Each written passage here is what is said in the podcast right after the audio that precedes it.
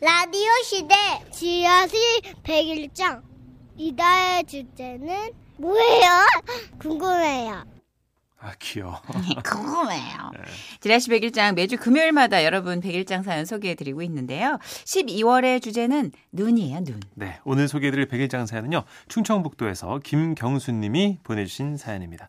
30만 원 상당의 상품 보내드릴게요.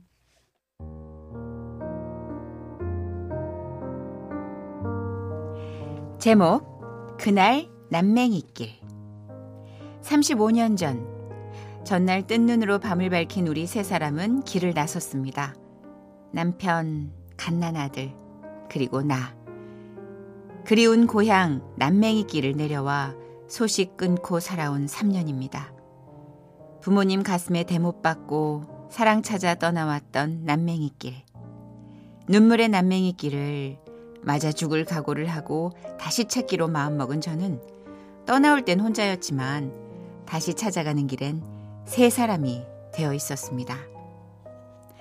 하늘에서는 앞을 분간할 수 없을 정도로 한방눈이 내리고 엄마 아빠의 마음을 알리 없는 갓난 아들은 뭐가 그리 못마땅한지 버스를 타고 달리는 내내 울었습니다. 그리고 아들을 얼으며 젖을 물리는 나의 눈에서도 역시나 눈물이 흘렀죠. 아이고, 저, 당신까지 울면 어쩌자는겨. 철이 있네. 말은 그렇게 하면서도 아이를 받아든 남편의 얼굴 역시 천 가지 감정이 교차하는 듯 했습니다. 울며 졸며 하염없이 눈길을 달려 도착한 곳은 유급 시외버스 정류장. 포대기 하나 없이 강보에 둘둘 마른 아이를 품에 꼭 안고 조심조심 한 발 한발 남맹이 길을 향해 걸어갔습니다. 아이고, 저, 잠깐 있어봐. 3년 만에 가는 친정인데 빈손으로 갈 수는 없잖요. 남편은 정육점에 들러 돼지고기 한 근을 사고 아버지께서 좋아하시는 돼지 껍데기도 사고 마주 보이는 전방에 들러 막걸리와 초코파이도 샀습니다. 이 여기 거스름돈 있고요. 어. 아이고 잠깐. 오백이 누구요? 남맹이 길 대봉 아저씨 딸 갱순이 아니요. 아이고 시상에 어쩐 일이랴.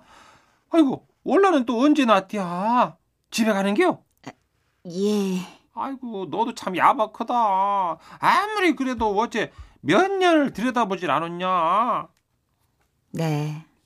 참 야박한 딸이었죠. 게다가 또 뻔뻔하기는 얼마나 뻔뻔한가요. 3년 동안 소식 한 번 없다가 갑자기 얼라를 들쳐업고 초라한 몰골로 고향 땅을 찾아온 딸. 과연 아버지는 저를 어떻게 맞아주실까? 집 안으로 들어갈 수는 있을까?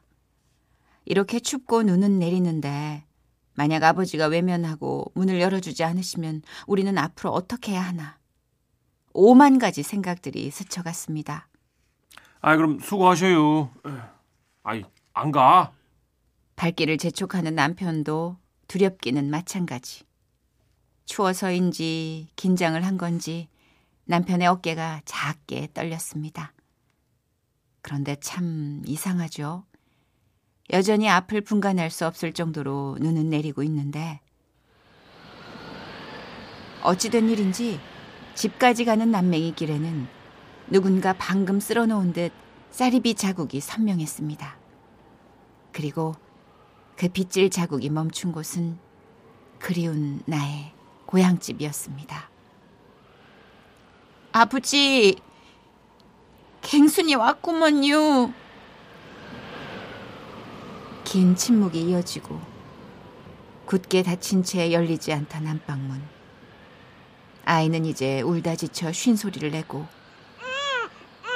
남편은 찬바람에 연신 기침을 해댔습니다. 아버지! 이대로 돌아가야 하는 걸까? 우린 이제 어디로 가면 좋지? 절망으로 사지가 떨려와 추위조차 느끼지 못했습니다. 그런데 바로 그때였죠. 갑자기 안방문이 열렸습니다.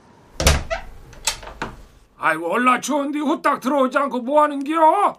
에이구 진지게 그렇게 말씀을 하시지. 에이구 갱순아, 어, 얼라 춥다. 애미 다오. 아 입을 먼저 펴 자네는 얼라 춥자뇨. 아, 너희들 안 들어오냐? 아버지의 허락이 떨어지던 순간이었습니다. 얼른 방으로 들어와 남편과 둘이 큰 절을 올리자 아버지는 우리를 외면하면서 아이 쪽으로 시선을 돌리셨죠. 그리고 퉁명스럽게 어머니를 향해 말씀하셨습니다. 아, 자네 밥 안 차리고 뭐 하는가? 후딱 밥상 차려와. 그 한마디를 호통처럼 뱉으시고는 아버지는 그 길로 밖으로 나가셨습니다. 우리와 마주하고 싶지 않으신 걸까? 괜한 죄스러움에 밥도 뜨는 둥 마는 둥 앉아 있는데 얼마나 흘렀을까요? 한참 후 들어오신 아버지 손에는 빨간 포대기가 들려 있었습니다. 아이고, 얼마나 행편이 안 좋으면 그 조그만 그 얼라 포대기 하나 장만을 못 오고, 어이? 이불에다 애를 싸매고 다니는가? 돼지 괴기고 막걸리고 다 필요 없으니까 누덜이나 잘하면 되는겨. 그리고 아버지는 당신의 등에 손자를 업으시고 손수 사온 그 빨간 포대기를 꽁꽁 묶으셨죠. 아이고, 눈이나 좀 붙여. 그러고 멀뚱멀뚱 앉아있지 말고. 아, 이게 꿈은 아닐까? 눈을 뜨면 나는 또다시 지하 단칸방 차가운 바닥에 누워 울고 있는 건 아닐지. 따뜻한 이 고향집이 달콤한 꿈일 것만 같아 마음을 놓지 못하고 눈을 감았을 때 어렴풋이 아버지와 어머니의 목소리가 들려왔습니다. 잠깐 나갔다 올게요. 응? 애들 깨우들 말고. 아유 또 어딜 가요? 아침에도 눈 쓴다고 그렇게 돌아댕기더니. 아이고 아이고 그래요 그래요. 너가 아버지를 우째 말리겠어 응. 너가 아버지가 말이다. 너 나간 이후로 하, 눈만 내리면 남맹이 길을 그렇게 쓸었다.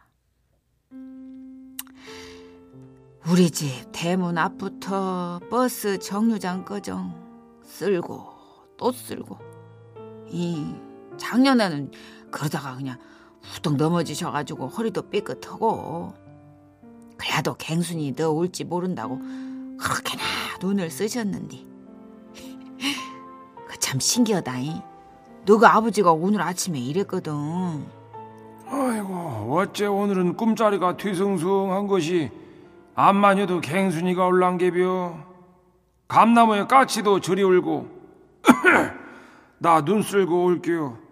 자네는 밥을 차리더라고. 3년간 단 하루도 딸을 기다리지 않은 날이 없었다는 아버지. 행여 딸이 돌아오는 길 무서울까 밤에는 꺼진 가로등을 살피시고 눈이 오는 날엔 눈을 쓸며 딸 자식의 안녕을 기도하셨을 우리 아버지. 지금은 하늘에 계셔서 얼굴조차 볼 수 없는 아버지가 이 겨울 저는 너무나 그립습니다. 제가 발길을 끄는 3년간 아버지도 이렇게 저를 보고 싶어 하셨을까요? 아버지 많이 보고 싶어요. 그리고 영원히 사랑합니다.